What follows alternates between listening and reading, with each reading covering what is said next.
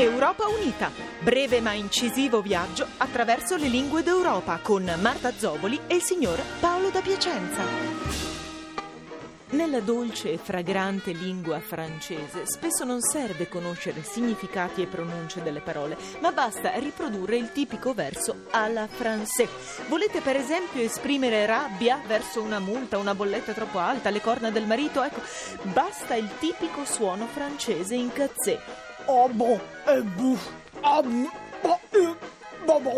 ah, prr.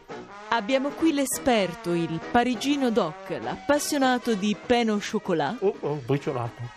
il signor Paolo da Piacenza. Signor Paolo, ci dica, in francese è davvero tutto esprimibile attraverso i suoni? Ah. Eh, sì, sì. Grazie Paolo, arrivederci e ci vediamo nuovamente.